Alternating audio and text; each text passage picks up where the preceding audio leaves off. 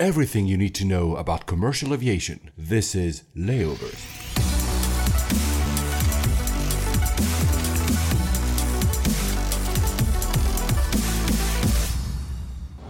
Hello ladies and gentlemen, welcome aboard from the flight deck. This is Paul Papadimitriou.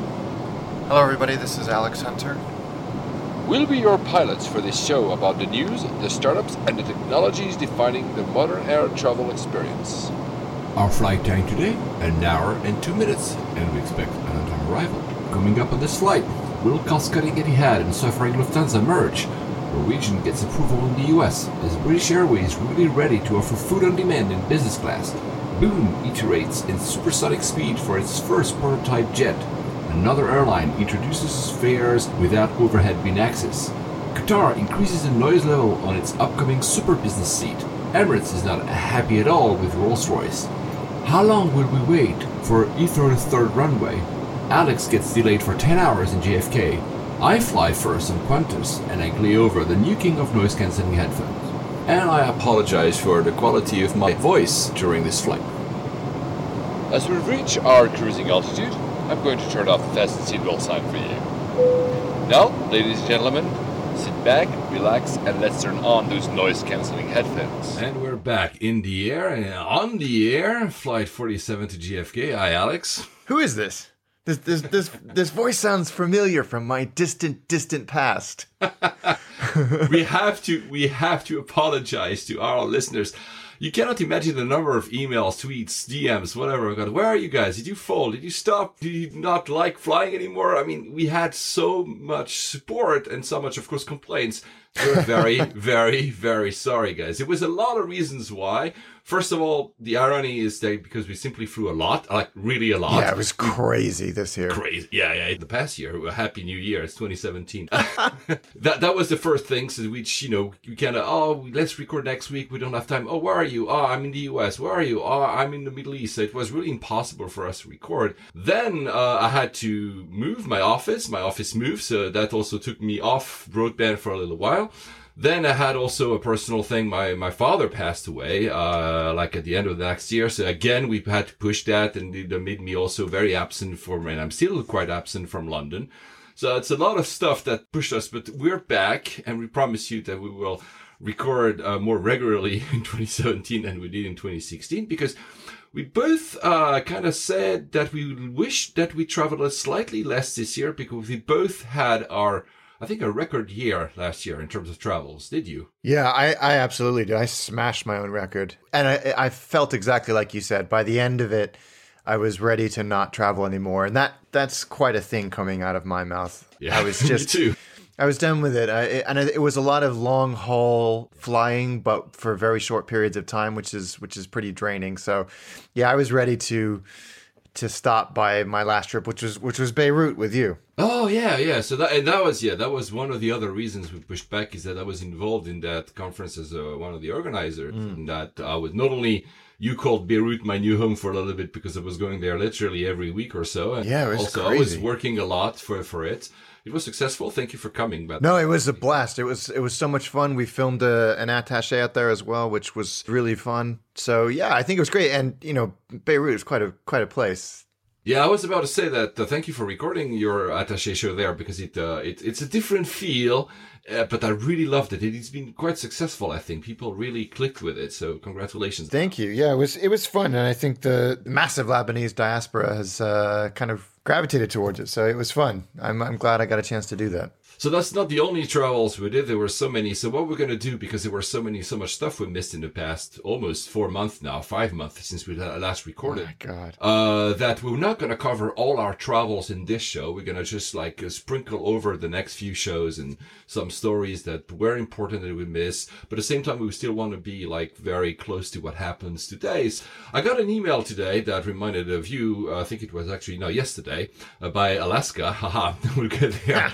The email said, "Hello jet setter, 9,310,632. That's the most miles earned by one traveler in 2016. What? That's in the email.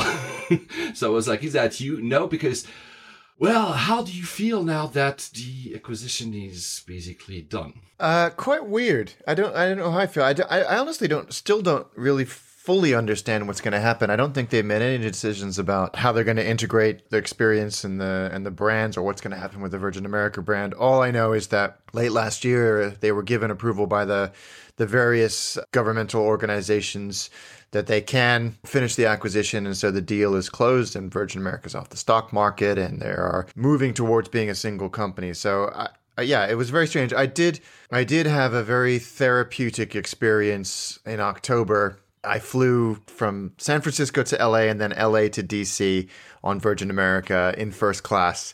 And it was a nice reminder that it was still such a great airline. And it was a way to sort of say goodbye to the airline that it means so much to me. So I think that really helped kind of get me over it. But again, I think it'll be really interesting to see what happens because they are such different airlines. I think that the wailing and gnashing of teeth is over. Even for people like me, it's sort of, you deal with it and you move on. But just from a purely industry fanatics perspective, I'm very interested to see what 2017 holds for that company, both of them. And I retweeted some from the account @lay_overs. You also published a few of very original artwork and other stuff from the early days of Virgin America. That was really interesting as well. Yeah, I need to get back on that because I have like a whole hard drive full of this stuff. And it was just either things that we'd worked on that never saw the light of day or that did very, very briefly that were kind of very ephemeral part of the Virgin America launch stuff that I thought, well, there's no point in just sitting on this. So I started publishing and people got a kick out of it, both that were directly involved or are aviation and airline industry fans. So I'll keep doing that. Keep an eye on my Twitter account and I'll keep pumping that stuff out. Yeah, and I'll try to retweet most of it because the Twitter account has been super quiet, our account, because, of course, we were not recording, so now I was using your stuff to actually feed it up. Also, since we're talking about the changes in industry, I mean, the news that just was like 2 days ago, we're recording today, it's January 19th, 2017. It's the potential merger of Lufthansa and Etihad. Wow. Yeah. It's funny. I saw that somebody tweeted at one of the many, many industry accounts that I follow, and I immediately sent it to you. And we're like, we have so many questions. And I went on Airliners, and of course there it was, and people were like, yeah, right, this isn't even a real source. Somebody give me a real source. And then there was Reuters and all these other places that are legit.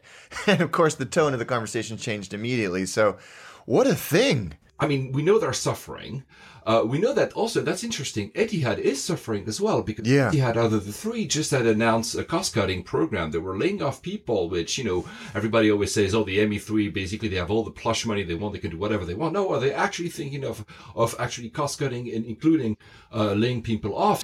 We know that Etihad also had this, out of the three, they have this very peculiar way of expanding by acquiring stakes in other airlines, including one in Germany or Berlin, which, by the way, it's not working that well, apparently.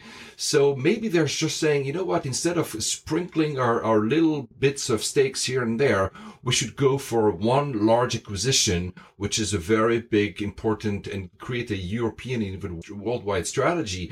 I'm not saying that Lufthansa is up for the taking because Lufthansa is still a very strong company, but it seems that they're interested. There's two scenarios. One scenario would have Etihad buy only a 40% of Lufthansa, which is big. The other would be a full-fledged merger. I don't know, Luftihad or Lufthansa or something. Especially in the light of that dynamic of, the anti-Middle Eastern. If suddenly Lufthansa, which is one of the main drivers of the airlines in Europe, is allied with Etihad, a Middle Eastern airline, it might also change the entire dynamic of the European Union against the Middle Eastern airlines. It's really, it could be staggering. Yeah, and I think I messaged you to this question as well, which is, would this ever pass EU scrutiny for anti-competitive behavior? Those are two huge airlines, but I guess because of their regional focus, obviously Lufthansa in Europe and Etihad in the Middle East, perhaps they would be exempt from such scrutiny, but I doubt it. And of course, the US governmental organizations would have a say as well. So yeah, I think it would be, Lufthansa, they're also not having great times and haven't been having great times in a long time. They had less strikes in 2016 than they had in 2015. And I mentioned strikes because it's still a sign that, you know, stuff is not going that well.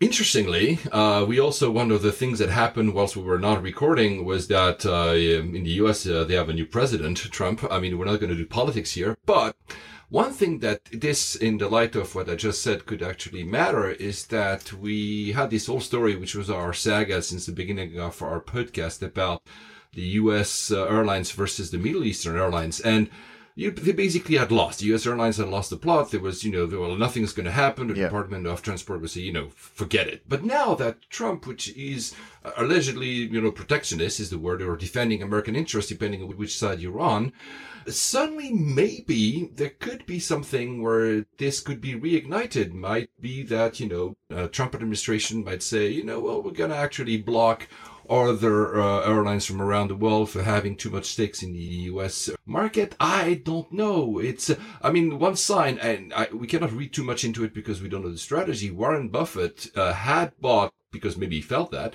had bought stakes in those U.S. airlines, thinking thus that their stock would raise, that maybe they would be more protected. I mean, that's an hypothesis. So, interesting times ahead. Yeah, I don't think that whole argument has gone away. I think it's going to come back, as you say, and then I think there'll be scrutiny on the Boeing-Iran Air deal, which seemed like it was settled and done in a huge, huge order for Boeing and for Airbus as well. But so, yeah, it'll be interesting to see those, when and if those conversations bubble back up again. Since we're in the U.S., you traveled quite a lot to the U.S. You did a lot of back and forth, right? I did a ton back and forth, mainly to the West Coast. I did L.A., I did San Diego, I did San Francisco, I did Oakland, but also did D.C., as I mentioned earlier, which I hadn't been to since I was born there. You were born in D.C.? I didn't even know. I was born in D.C. and then left when I was 6 weeks old. So it's not a place that I can claim any kind of attachment or affiliation too, but I loved it. DC is great. You had told us in a previous recording that you had done some type of magical booking in order to reduce your costs. I think you were doing, you know, not open jaws, but you were mixing inbound and outbound. Yes. Terms. Yeah. So how did you? Can you explain? That's exactly. Yeah. That's right. To avoid the Saturday night stay rule, because I was going midweek for less than a week, and when you don't stay for Saturday night, you just get absolutely reamed on fares because they assume that you're a business traveler and somebody else is paying for it. And so you have no access to the lower fare buckets, which is complete BS, but it is what it is. There's nothing you can do about it. And I was really, really getting frustrated. And then I thought, wait, I'm going to the US a lot and I'm doing all these back and forth.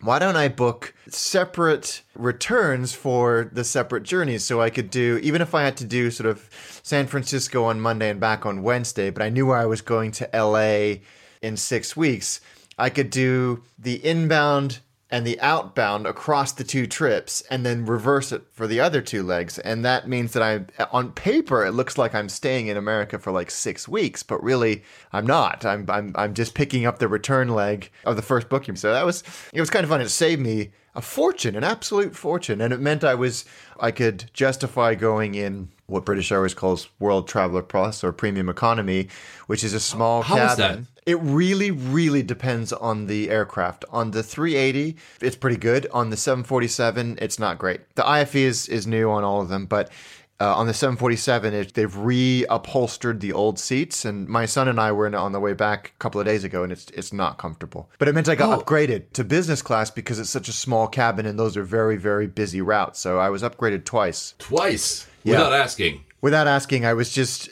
you know, beep, scan the thing, and you're upgraded. But it's definitely, I mean, I know it's a little bit of an outlier scenario where you're traveling back and forth so much. But if you're doing it within a year, you know you're going to be going back and forth, and you aren't staying for that Saturday night, you can save literally thousands of dollars or pounds or pesos or yen or whatever you're paying in by having a look at if you can overlap two round trips to offset that cost. You know, Flyer Talk is a goldmine for stuff like that. Yeah, I still think that rule is it's nonsense. Outdated, yeah. It's really exploitative and it's very, very frustrating, but this is a rather satisfying way of getting around. There's others like booking a holiday So, you know, you go through the airline's flights and hotel stuff, or tacking on an ancillary product to it, like a rental car or something. But that didn't actually work for me. Other people had shown that it can work, but this worked really, really well for me.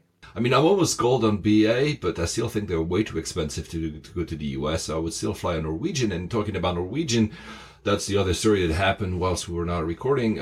Interestingly, the EU was about to go to arbitration. There's an arbitration clause in the Open Skies Agreement between the US and the EU saying that, hey, guys, you're still refusing. They're not even refusing. They were just not taking any decision about Norwegian and their new landing rights. And like a day later, maybe, or something, suddenly, the Norwegian got its license. So. Yeah, having been involved in DOT approvals in the past, the amount of backroom machinations that go on is staggering. They never, ever are brought to the attention of the public. So who knows what conversations happened and what deals were struck to make this actually get over the line. But it is over the line, and it's wonderful because not only are they a great airline, it's fantastic for the traveling public to have more competition, especially on tattle routes.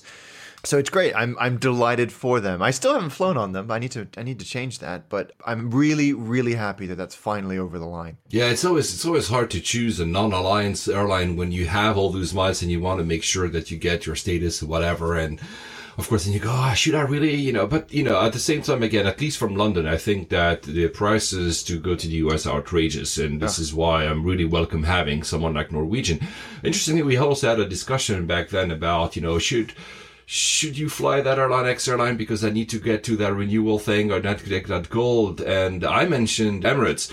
Actually, it doesn't have like a cutoff date, which is like most programs. When I don't, my BA program is like that, my Lufthansa program, Star Alliance program is like when on 1st of Jan or maybe on the date of your enrollment, you have this 12-month period that is the cutoff date. Emirates has a rollout system, so it always counts no matter what the 12 last month. So you always have a shot at getting on the next level. There's not like, you reset at 0 on the 1st of Jan, for instance. So it's only when you hit 12 months, it only takes away things that are 12 months old or older. Older, exactly. Which means, yeah. That's great. I think that's a very smart program. I mean, especially, let's do that last trip quickly. I have to find a reason why. I mean, I think that sometimes this is overdone. I mean, I'm not as a Navy geek as maybe a lot of our listeners, and I would not do that because at the end of the day, I fly because I need to for work, or I fly because I really love it, obviously, even for leisure. But I would not take a flight just to I need 300 miles to get over the limit. No, I think that's just a very nice way to do it. I mean, we'll talk about Emirates in a few, but I want to still stay about the transatlantic route first, because there was this news that we covered a few episodes ago about this company called BOOM, which wants to create a new supersonic. And we're both like, they have a great great team of people that work in the industry, so they look very serious. But I mean, come on, doing supersonic, it looks like since the days of the Concorde, nobody will do it. Well, only last week, they're basically announcing that they will have a prototype ready this year to fly, which is pretty staggering, actually. It is. And it's a scaled down, small version of what they eventually want to do, which is a 40-seat, I think, version of the plane. And they got investment from the Virgin Group, or was it Virgin Galactic? It was a Virgin entity. Is it investment, or is it a promise to order planes? I think remember. It's both. Okay, I think it's both. I mean, what staggers me in this story, because and again, I trust them. I think when you look at especially at the team, they're not just people will just blah, blah, blah and talk. They actually have delivered in their career stuff. So they are probably doing this. Is that usually if you look at the program of the 787, the 380, or even smaller planes, the development is 7 to 8 years. So this company basically, I mean, I'm sure they've done work before they were in public of their existence, but we heard about this company last year, and this year they already have a product, even if it's a smaller scale prototype or whatever, but it's super fast. It's almost unbelievable. It's very encouraging. I think they're taking the kind of the fast iteration approach to it. And the airframe, I think is, and I'm certainly not an aeronautical engineer by any stretch of the imagination, but from what I understand, so much of supersonic travel is less about the airframe and its ability to take that kind of stress and far more about the engine. And even with that, it's less about can you create the power but can you do it efficiently and quietly? And that's what they seem to have cracked a long time ago, and now they just have to put the whole experience together. So this is one of the first things that I'm not going to be cynical and pessimistic about and go, yeah, I'll believe it when I see it. I honestly think they have a very, very good shot at this. Yeah. Boeing is also working on such a program. So we'll see. Maybe we'll actually see supersonic flights in our lifetime. Yeah, and I hope so. That would cut the travel time to the US by half at least, I think. So it's really quite... Because we've spent ever since we shelled supersonic as an industry, you know, there were some sketches in the late part of the 20th century, but nothing ever came off the drawing board. We've focused on efficiency, and we've cracked that. And we're now looking at doing, you know, the longest flight now is Dubai, Auckland, I think, 17, yeah. 18, 19 hours at a push. We can do it. We can get pretty much wherever we want to go. These planes, you know, they have to do it, but we're pushing the distance of what we can all endure. Yeah, pushing what we can endure. I don't know if you've seen, since we were in the US, American is actually now selling a very cheap economy fare, which doesn't allow you to have access to the overhead bins. Yeah, good luck with that, guys. That's a great way to start a fight on an airplane. And actually, you know what? It's interesting because American and United have both rolled out these like ultra cheap fares to compete with Spirit and Frontier. It's just bad. I mean, and BA are doing it here. BA have just completely diluted their product. And of course, it happened right when I qualified as a gold card holder with them. You know, they're doing buy on board now for European routes. I think it's where the industry is headed, even for legacy carriers who are supposed to be full service. There was this very interesting, I don't know if you've read it, on Skift. I did. There was the interview of the BA, British Airways CEO. It's very eye-opening because you can see the guy, I mean... You can see that there's a problem of culture within the organization. I'm not talking about the staff here, that the frontline staff that you talk to, but you know, the very legacy structure, the legacy thinking and mindset. And this guy tries to dislodge, and of course there's cost cutting, and of course the passengers are not happy, and of course there's a lot of stuff that we can complain about, and rightfully so. But at the same time, you can feel the guy is like, our cost structure is like, what, 5 times the ones of any like EasyJets or Ryanairs or, you know, even Norwegians and stuff. It's like, we cannot survive like this. So how can we do it? And the interview is really, I'll put the link in the show notes, but the interview is really, really eye-opening. It is good. And I have been a huge critic of a lot of the cost-cutting measures that they've done, because it's just really made the product suffer, especially the premium product. If you go on the BA forum on Flyer Talk, it's just scathing, absolutely scathing. But, you know, I absolutely get where he's coming from in some regards, because they have a huge pension deficit that they can't touch, they can't do anything. So the only place where they can really reduce their costs is on the frontline service, and now they're trying to renegotiate a bunch of union deals, and of course that always gets messy, so they've had a series of strikes already this year. It's going to be interesting to see what they do. I have to say, my 2 recent flights, when we were finally in the air, were very, very, very good. We can talk about the 10-hour delay another time, but yeah, it's BA are definitely in transition. We'll talk about it maybe at the end, because we're talking about JFK and the delay appended JFK, so why not? Remind me, so we'll cover it. I only flew a few times with BA in the past year. The last ones was maybe I went to actually Orly, which is the second airport in Paris. It was not a long trip. It was a cabin. On these sort of flights, there's almost no, the price was competitive with, you know, the likes of low cost carriers. So that's why I flew them. It was okay. But it's true that, and what I liked in the article about, in the interview, because it's actually an interview of the CEO of British Airways, is that, yes, there's a lot of problems, like you just mentioned, the pension stuff that, you know, because it's a legacy and they have to deal with that legacy. But at the same time, it transpired that there was also organizational issues in the mindset of people. That's the way we used to do things that we don't want to change, which happens to every other corporation that has been doing things the same way for the past 50 years or so, whatever. And I still hope that they're going to, you know, pull through and, you know, because BA is an iconic brand, an iconic airline. So I think they'll be fine. I think this is the stuff that hurts right now, and these types of things are most noticeable when you're taking away from an existing experience. And I, you know, if you come on board, Is business and first comparable to any of the ME3? Not even close. And I would argue that Virgin Atlantic has quietly slipped past them as a better airline in the short term.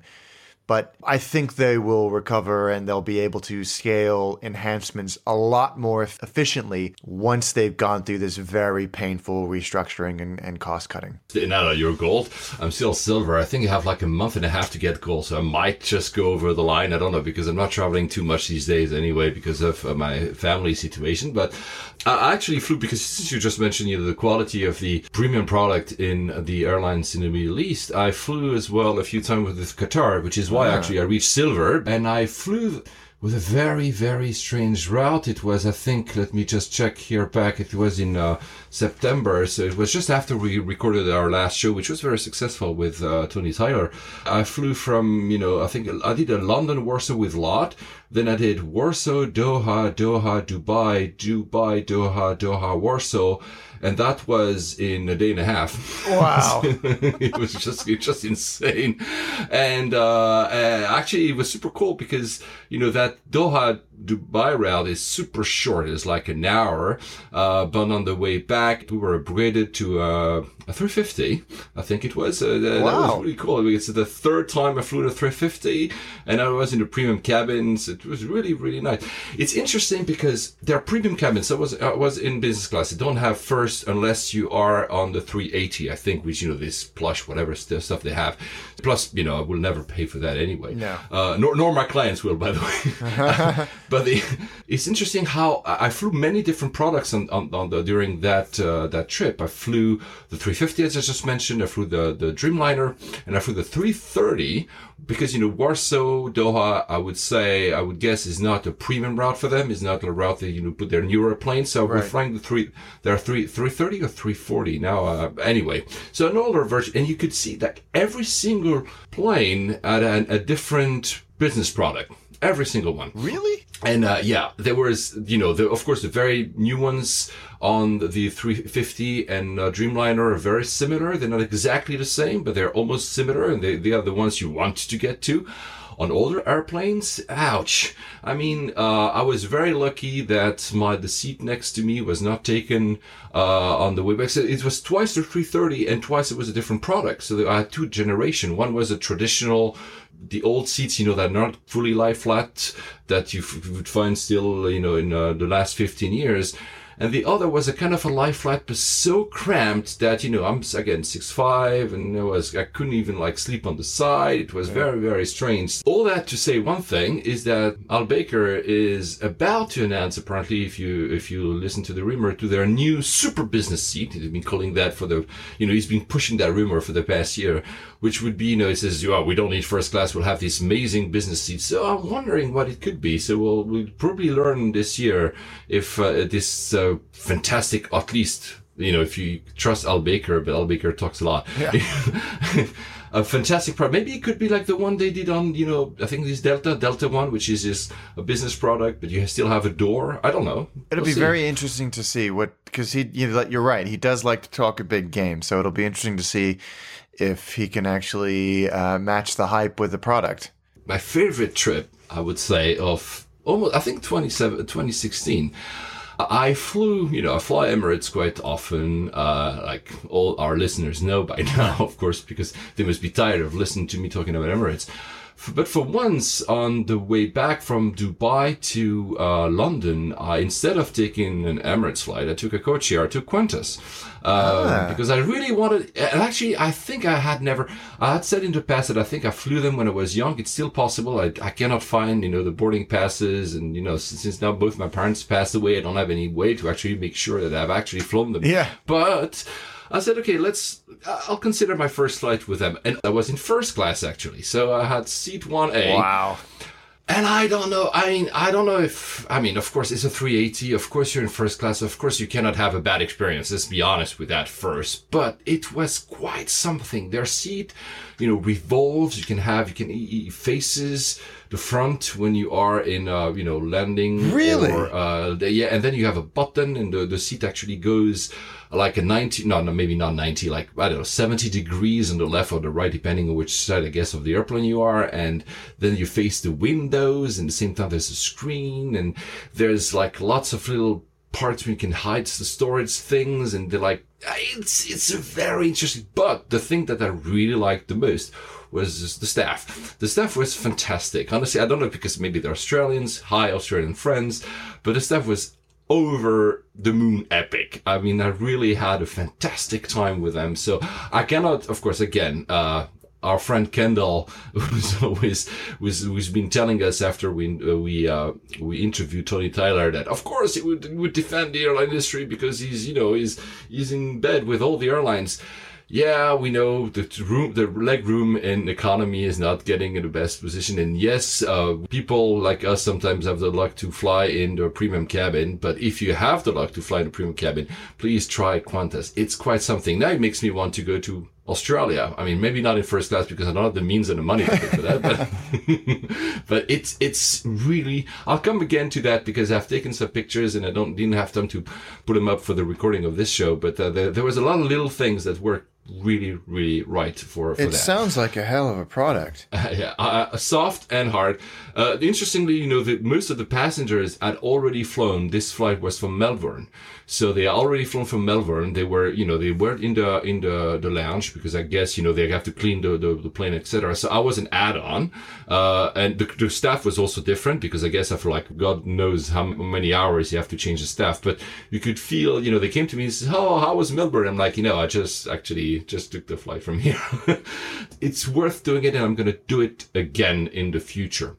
So back to the UK, the other thing that happened whilst we were not recording was that we got promised a third runway at Heathrow. Yes, and I'm not convinced it's ever going to happen. Theresa May, our Prime Minister, she represents people from Maidenhead, so they are over one of the landing pathways. So I believe that many people believe that she would never go for a third runway because she has to defend her constituent. Then I think because of this Brexit thing that is happening and people are, she has to kind of prove that, global Britain, as you call it, like the UK has to be open for business or whatever they want to say, and the spin they're so good at doing so. But then the problem is that apparently, yes, we've got to get a third runway, but there's still some other votes to be done through Parliament. So that might not happen before 2018.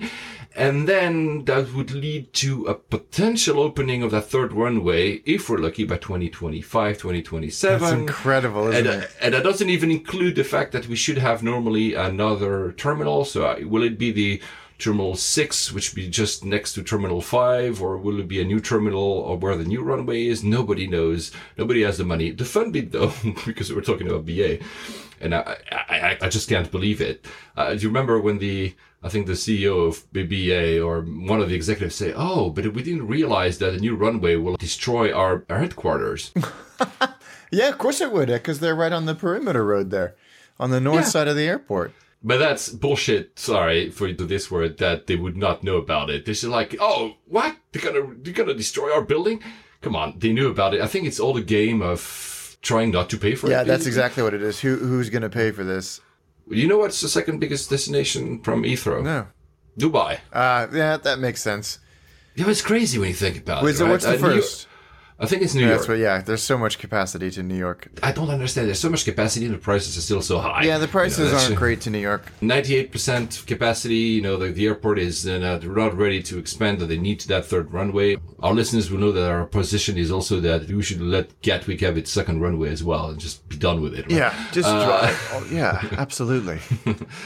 Back to Emirates. Emirates just recently switched to Rolls Royce. So first, there was no orders for the 380 in 2016, which actually tells you something. All the orders I'm going to talk about now were orders made before. So the 380 program was supposed to be break even by 2016. Well, there's not a single order. So I'm not sure about where that program is going. Even our beloved 747, the -8, had, I think, 3 passenger orders. We know that this program is not going anywhere probably, but at least they have 3. Yeah, not a single one. Yeah, and there's quite a few cargo orders and a few other bits and pieces. So yeah, like you say, it's not going anywhere. But the very large jet days are gone. They're over. So Emirates had part of the 50 last 380s they ordered, they switched the engine manufacturers. They went from the Engine Alliance, which is an alliance between Pratt and Whitfield and General Electric. They went to Rolls Royce, and Rolls Royce is already equipping some of, I think Air France, a few others. I might BA. Do not trust me on that. You can just look it up on Wikipedia. You have all the information. But they did it because apparently I think the range of Rolls Royce engine was slightly better or something, and maybe they wanted some. They want to rely on a single engine manufacturer for the entire fleet, but it didn't go that well because Emirates says that the engines are not up to standard, and Rolls-Royce is forced to do revisions to the engines. Some people say it's because of the particular conditions in Dubai, very high temperatures, etc. Some people say it's the quality. I don't know. That's interesting. We're not experts. If you read through the lines in the various interviews, including from Tim Clark, you can see that Emirates is quite pissed, actually, at Rolls-Royce, hey, guys, what's the deal? We are not... So their later delivery, it doesn't change the fact that, Emirates has so much capacity. I think they can wait for a few months to have a new A380. Yeah. But if you're interested in these kind of backstories of the industry, you should go online and read about it. Oh, yeah, it would be very interesting to understand that... they clearly saw a huge financial benefit for them to switch engine manufacturers, because that's not a small decision. And again, it must have been they must have missed the mark by a long way for Emirates to be so vocal, because they have been very vocal about their displeasure. So it'll be once this is all resolved, it'll be very interesting to see. Do they use Rolls-Royce on their 777s? I think they do. You're right. So there's clearly a pre-existing relationship there. So it'll be interesting to see what actually happened and how it resolves itself. It will also be interesting to see what they do with their aging 380s, because at some point we don't know if there's a secondary market for the 380s. Well, yeah, that's another thing, is there doesn't seem to be much of a secondary market for 380s. I think that Malaysian ended up still flying them. I think they have one, maybe? Yeah, maybe one, yeah. I can see it sometimes on Flight Radar, Plane Finder, or Flight Radar 24. I can see it like taking off from Heathrow, so I know they have one. But because, so I moved offices, so I'm not exactly on the landing path of Heathrow anymore. My office is now slightly still southwest, so I can still see the planes landing, but they're still a little bit further, so I don't have much noise. But interestingly, I sometimes get the taking offs, not right above me. And there's a big difference when a 747 or 400 takes off and when a A380 takes off. They're probably at 4,000 feet when they cross the point of where is my office, and there's a difference. Difference between the 380 and the 747? In terms of noise. Oh, yeah, I believe it. I flew on a 747 to New York, and I've forgotten how loud it is compared to inside the cabin. Compared to the 380 or the Dreamliner. And, it was both of my planes I flew on were at least 18 years old. They're not young, sprightly airplanes with young, sprightly engines. So I shouldn't be surprised, but it's been a while since I've flown on one and realized how noisy it can be. But thank goodness for noise-canceling headphones. Oh, since you're on that. So what kind of noise-canceling headphones do you have? I have the Bose Quiet... The ones that you recommended. The wired ones, not the Bluetooth ones. So that's the one I had. Bose Quiet Comfort... I guess 30, 25? 25, I think, is the one I have. For years, for me, for the past decade, mostly, if you were telling me noise-canceling headphones, the answer would be, and probably what most of the people listening to us would be, well, Bose. That's it, right? That's the answer. People will always go for Bose. We know that, Bang & Olufsen and Sennheiser and Philips and others, they all try, their hand at noise-canceling. And there are some of them are good, but in terms of the noise-canceling, I'm not talking about the sound, but the noise-canceling effect, the best ones are Bose. Well, let me tell you something. There's a new king in town. I have the iPhone 7, no jack, blah, blah, blah. People always complain. I don't complain. I don't care. And I got used to wireless headphones because I have a small pair. They're not noise cancelling, but just, here when I go to, in London, when I just walk around. And I got used to I don't have to have a cable. That's pretty cool, actually. So I was in the market for Christmas, a pair of noise cancelling headphones, the big over-the-ear ones, the one that I really like to have when I fly. And also sometimes when I take the train or whatever. Of course, the answer was, Bose Quiet Comfort 35, which is, again, the wireless version if you have, but Sony MDR 1000X. My God, there were very few reviews when I bought them, but now you can just go online, so you don't have to trust me. The reviews are over the moon. They all say it's 10 out of 10 or 100 out of 100. These are probably the best headphones I've ever had in my life. Wow. Bluetooth, obviously, so it works really well. They have a few things that really make them, for me, completely amazing. First is the sound. You know, it's not, the noise cancelling is admittedly better than Bose. I mean, again, we're talking about maybe small difference. Right. I flew them recently on various flights, and I did one thing, actually. I left home, went to Heathrow, took a flight, arrived in Geneva, and then went to my place in Geneva. And all along, I had headphones on. I never almost stopped them, unless, you know, I was at a counter to show my passport, etc. Right. I was cut off from the world for the entire thing. There's not a single sound that comes in. And the quality of the music is, compared to Bose, for me, there's no difference. Compared to Bose, the quality of the Sony is actually really amazing. Wow. So honestly, guys, there's a few things that I really like. There's controls on the headphones directly. It's like touch controls. So you wanna put the sound up. You just move your finger up on the right-hand side of the and it just goes up. It goes down. You can stop the music by a tap. You can replay by two taps. You can go forward, backwards. And there's one thing that I really adore is that if you put your hand like in a cup and you cup your headphone, suddenly you go back into listening mode. So it stops everything and you can listen what goes around you. So there's an announcement at the gate. You just do that and you can suddenly listen as if you were there. And then you remove your hand and it goes back into noise cancelling with the music on. That's very clever. Battery life is amazing. There's no actual battery because Bose is always having like these small AAA batteries. And I always like, by the way, I think I told you, I was in Dubai airport a few months ago, and I was looking for AAA batteries because I had, you know, the wired version of Bose, and like they ran out of AAA battery at Dubai airport. What? Yeah, they told me, we don't have anything. I said, come on. I went to three shops in Terminal 3, and they said, no, we don't have any. Sorry, sir, you have to come back tomorrow. I'm like, I'm not coming back tomorrow. I have a flight to take. Wow. So, guys, MDR-1000X, probably the best headphones I ever had. Again, I'm not talking about these high-end headphones that you can find for musicians and stuff. I'm talking about consumer, traveler, and I'm talking consumer grade. It's expensive, but it's truly worth the price. Again, Kanai, our friend, when you sent me that email, because you sent me an email, have you seen those? And never replied. Again, I already had them, and it's really amazing. What else?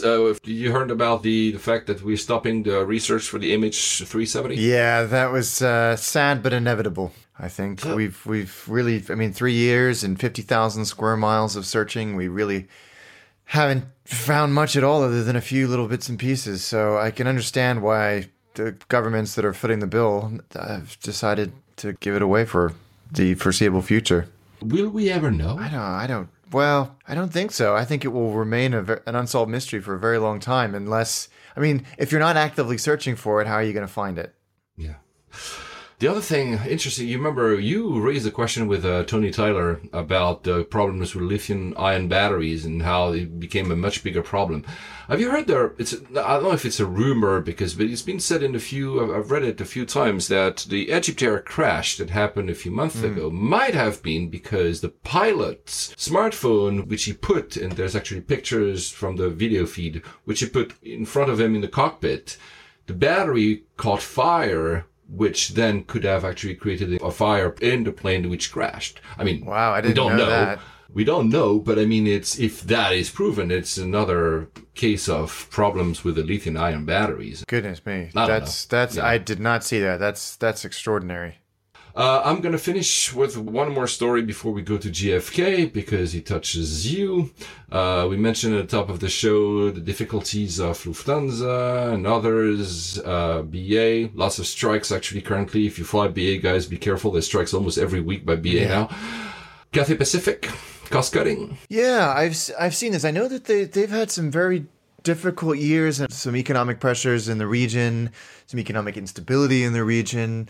And I think they had a really big misstep with some fuel hedging a few years ago that really they're still paying the price of, and they're having to trim back. It's not unprecedented for Cathay, and they have always had strong leadership, so I think that they'll be fine because they're still an outstanding airline, easily one of the best in the region, if not the best. So I think they'll be fine, but it's tough times for airlines when an airline like Cathay is struggling. I wanted to fly them. I went to Hong Kong, in November. And I wanted to fly them, but God, they're expensive flying from London. And I ended up flying Emirates because I have miles and I could get upgraded if I wanted, et cetera, the usual excuse. But I really want to fly them. God damn it. Yeah, they are extraordinarily expensive compared to everybody else on similar routes. I think there are some where they're comparable, sort of intra-Asia, but you still pay. I mean, there's been a big influx, which I think is actually part of their problem, of low-cost carriers and new competition in Southeast Asia region, so that the price difference is much more noticeable than it used to be. And the competition from China is rising as well. Yes. At one point, we'll see some of these big airlines in China having a say in a much bigger play in the world airlines. I mean, they're still going to be China-centric, but we could see some airlines going into directions that are much like the Cathays and the Singapore Airlines and doing, Fifth Freedom routes, etc. I think we'll see that. I do too. They're aggressively expanding. They're aggressively acquiring not just airlines, but airport infrastructure. I think it's going to be a very interesting decade for China. By the way, I think Singapore Airlines does stuff like Manchester to Brazil or something. I don't know. They have a lot of weird routes. They have that wonderful JFK Frankfurt route. Yeah, correct. Yeah. And yeah, but it's amazing. It's they're really playing that Fifth Freedom to the max. I mean, which I appreciate because again, I flew as well to Singapore. I think it was in October, and I wanted to fly Singapore Airlines because they have these kind of slightly newer version of their product in the 380s, but again, too expensive. So I ended up flying again Emirates. I mean, I'm not complaining about Emirates, guys, because it's a great product. I'm just saying that sometimes I wish I could just sleep for 11 hours straight and not having to stop in Dubai. Yeah, exactly. Exactly. Yeah, because that's the price you pay, I suppose. Yeah, I want to finish with that actually before we go to JFK. Sorry. Did you experience a lot of turbulence lately in your flights? It's really interesting you say that. Yes. The New York flights going over to New York, especially, we crossed two very, very strong jet streams. On the way back, we had a jet stream at our tail, so it wasn't particularly bumpy. It could have been. And you know what's funny is that 3 or 4 years ago, I wrote a blog post on my now defunct personal blog about some studies saying that we were going to see a lot more turbulence in transatlantic, and I think it's coming to fruition. There is a new app called the Sky Guru. It's actually, I've never tried it yet, so I cannot vouch for it directly, but the reviews are pretty good. It's an app that works even in offline mode, so if you're in airplane mode and you're in flight, which basically acts as a pilot sitting next to you, and it tells you what's going on. So there is, of course, before you take off, there is some turbulence forecast. They will tell you, watch out there because of that kind of winds, etc. But the most interesting bit is, whilst, especially if you're afraid of flying, but also if you're not, if you're just curious, it provides real-time explanation of what's going on and why it happens. Especially if you see, some people say, why is the engine doing a different noise now? Because maybe they changed the regime. The app will actually tell you live, and it's on the iPhone. I don't think it works on Android, or they haven't released something yet. It will use the microphone, and we use the sensors. Wow. The billions of sensors the iPhone has to detect all the kind of ambient noises and tell you what's going on. It's myskyguru.com. I think it's a great idea. I do too, and it looks like it's like $20 for the pro version, but they have a free version as well. I often look at turbulenceforecast.com just out of interest for when I'm flying, to see if I'm going to be able to sleep, or if I should schedule my trying to get to sleep before we cross a particularly aggressive jet stream. And that's a very, very good site as well. But I'm going to get this. This looks fun. So let's go now to JFK. We never done JFK. Why? Because we always have an issue with these big airports because they take forever to cover.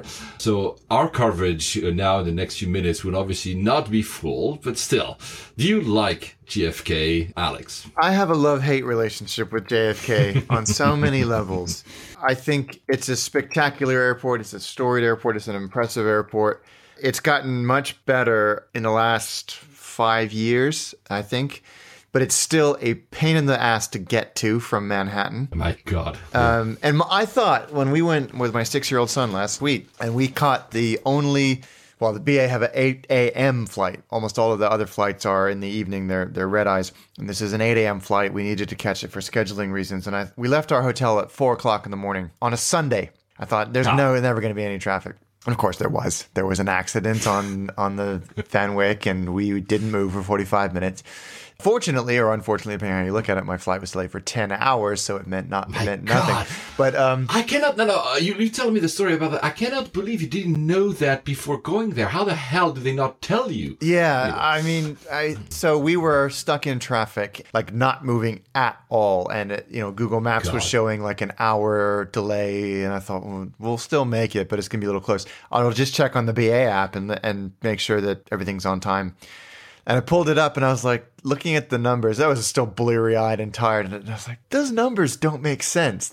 What is happening here? And then there was a notification, not a push notification, but there was just a thing at the top of the app that said, looks like this flight's been delayed. And I was like, this has got to be a typo. This is showing a 10-hour delay. This is not right. And I haven't been told anything. So I called the BA Gold Line, and they're like, yep, 10 hours. And I was like, okay, now what? Like, and why? And they just said, go to the airport. We don't know why. At the airport, it was obviously chaos. As we're all standing there, we get a text message saying the flight's been delayed. And we're like, great, thanks. And BA on the ground in JFK did not handle it well at all. I tried to see if I could get on the Virgin flight because we really had to be home. And they just literally laughed in my face. They eventually, they did not handle it well on the ground, but they said that there was a mechanical issue. The part had to be flown in on a BA flight from London. And then by that time we would have missed the curfew for Heathrow. So we couldn't, even if the fix took 20 minutes, we still would not have been able to leave until 6:00 that evening. So they're like, we're going to bus you to a hotel or you can stay in the lounge for 10 hours. And I was like, we'll go to a hotel. And they're like, we'll feed you. What they failed to tell us until the very last minute was that the hotel was at LaGuardia. Yeah, so the bus was supposed to come at 7:00. By 8:00 it still hadn't come, so I got in a taxi with my son, who's only 6 and had been up since 4:00 in the morning. Hung out at the hotel, just killed time, and got back. And when we got through security, which was a nightmare, and again, the people on landside for BA were not good, but when we got into the lounge, they were outstanding. When we got on the flight, the captain gave a very, very detailed and thorough explanation and apology of what happened, said that they'd asked and received special dispensation from Heathrow to land early and be prioritized because we had a very quick flight. It was under 6 hours because of a strong tailwind. But now I have to go through the process of EC 261 compensation, which I gather is not a fun process. I know that there's services, I think our friend Greg Annandale did this once with Norwegian, through a third party. There's a few, actually, yeah. But I'm going to try and do it direct. It would be nice also for us just to know how it works, because I know these sites do it for you, but they take like a 30% and I don't think commission. I think it should be a straightforward enough process where, 10-hour delay, mechanical delay. The mechanical issue happened mid-flight on the inbound flight, so it's not something that was a part defect or something that they can get around. So I'll keep you updated with the process. It won't be great, but that was out of Terminal 7. So how is that terminal? Because I don't know it. How is it? It's very small. Very small. Almost exclusively One World and very heavy BA presence there, obviously. BA have a fairly big, very good first lounge, small, but and a good business class lounge. But it is a very, very small terminal. The good thing is that if you have a gold card or you're flying in first or business on BA, there's dedicated check-in, dedicated security, which is very, very fast. And the last time I was in JFK before this flight in January, I did the JFK Lucy A318 flight. Nice. All business class, nice. Which was so much fun. So much fun. It's just great. Is that a regular BA business product? Or is it? It's a different one. It's 2x2 in this tiny little A318, and it's a full lie flat seat. They have, unlike almost every other BA flight, they have cell phone service across the Atlantic, and they know exactly who the audience is because before you even push back, the lights are off and you can sleep. Wow. If you want to eat, you can. They'll bring you a lovely meal. The staff were excellent. They give you, as you come off the airplane, like a lunchbox with a breakfast pastry, some coffee and fruit, and you can get off the plane and eat breakfast on the dedicated car service. This is awesome. To an arrivals lounge at a hotel where you can go and take a shower and change, and because the flight lands at like 6:30 in the morning. I would say the only thing that's missing, and it might be coming soon, although maybe not in Lucy, it's basically pre-clearance, because if you could arrive in the US and go directly to the city, that would be amazing. They have it, because you have to stop in Shannon Airport in Ireland on the way. Oh, yes. Because the A318 won't make it that far. So you get off while they refuel, and you get a snacker, and they give you an iPad as well loaded with content. So you don't have a moving map, but that's not the end of the world. And while they're refueling and recatering, you go through U.S. immigration. So you land and you go straight out at JFK. Obviously, you don't have that coming the other way because you don't need to stop, but it's Lucy, and immigration takes 30 seconds. It's really good because everybody's a business traveler. Everybody's on and off very quickly. I did a mixed class fare, so I flew out in premium economy on a 747, but back in business, and it was very, very reasonable. I am a huge fan. Of course, they just reduced the frequency from twice a day to once a day on that, and they're reallocating 318s to European routes, which I think is a huge mistake because it's such a great service. I have a question here. Did you eat during the flight? In fact, they recommend, and they have in the business class lounge at JFK, they have, sort of tapas and nibbles and stuff. And then if you're a business class passenger, you can go and get a fairly mediocre hot meal, but only not if you're gold, not if you're silver, only if you're traveling business class. And they encourage you, go and eat so you can sleep on the airplane. And that's what I did. Of course, in the first lounge, if you're a gold card holder, you can go eat better food in there. I was asking that because it reminded me of, guys, promise you will get back to JFK. Remind me, another news that I read is that BA thinking to go on on-demand food for the business class across all their routes, especially the transatlantic one, which it would be one of the first, because the only airline I flew where I had on-demand food was in first class on Emirates. So it's, there's 8 seats, 12 seats, depending on the configuration. So it's very easy to manage. When you have more seats, and especially what you just said, when you have someone next to you, imagine to organize that is not easy because you have, let's say Alex is the window. I am on the aisle next to you. I want to sleep and I'm sleeping, but you want to eat. The crew has to go past me and try not to wake me up and give you food. And if you want to eat at 3 a.m. or whatever, it's your choice. So whereas if you're you have a smaller cabin with all aisle access, of course, it's not such an issue. So I don't know how that will pan out. I don't know either, because like you say, on a 380, there's a lot of business class seats, and I don't know if BA have the service culture to pull it off. I can see why they're doing it because I think you could reduce the catering costs substantially, because now you're just putting up food in front of people and they're like, I'll eat it then. But if people have to order their food, then I think people will probably go, I can't be bothered. I just want to sleep. But I don't think it's going to be a great move for them. Like you said, service culture as well. That's also...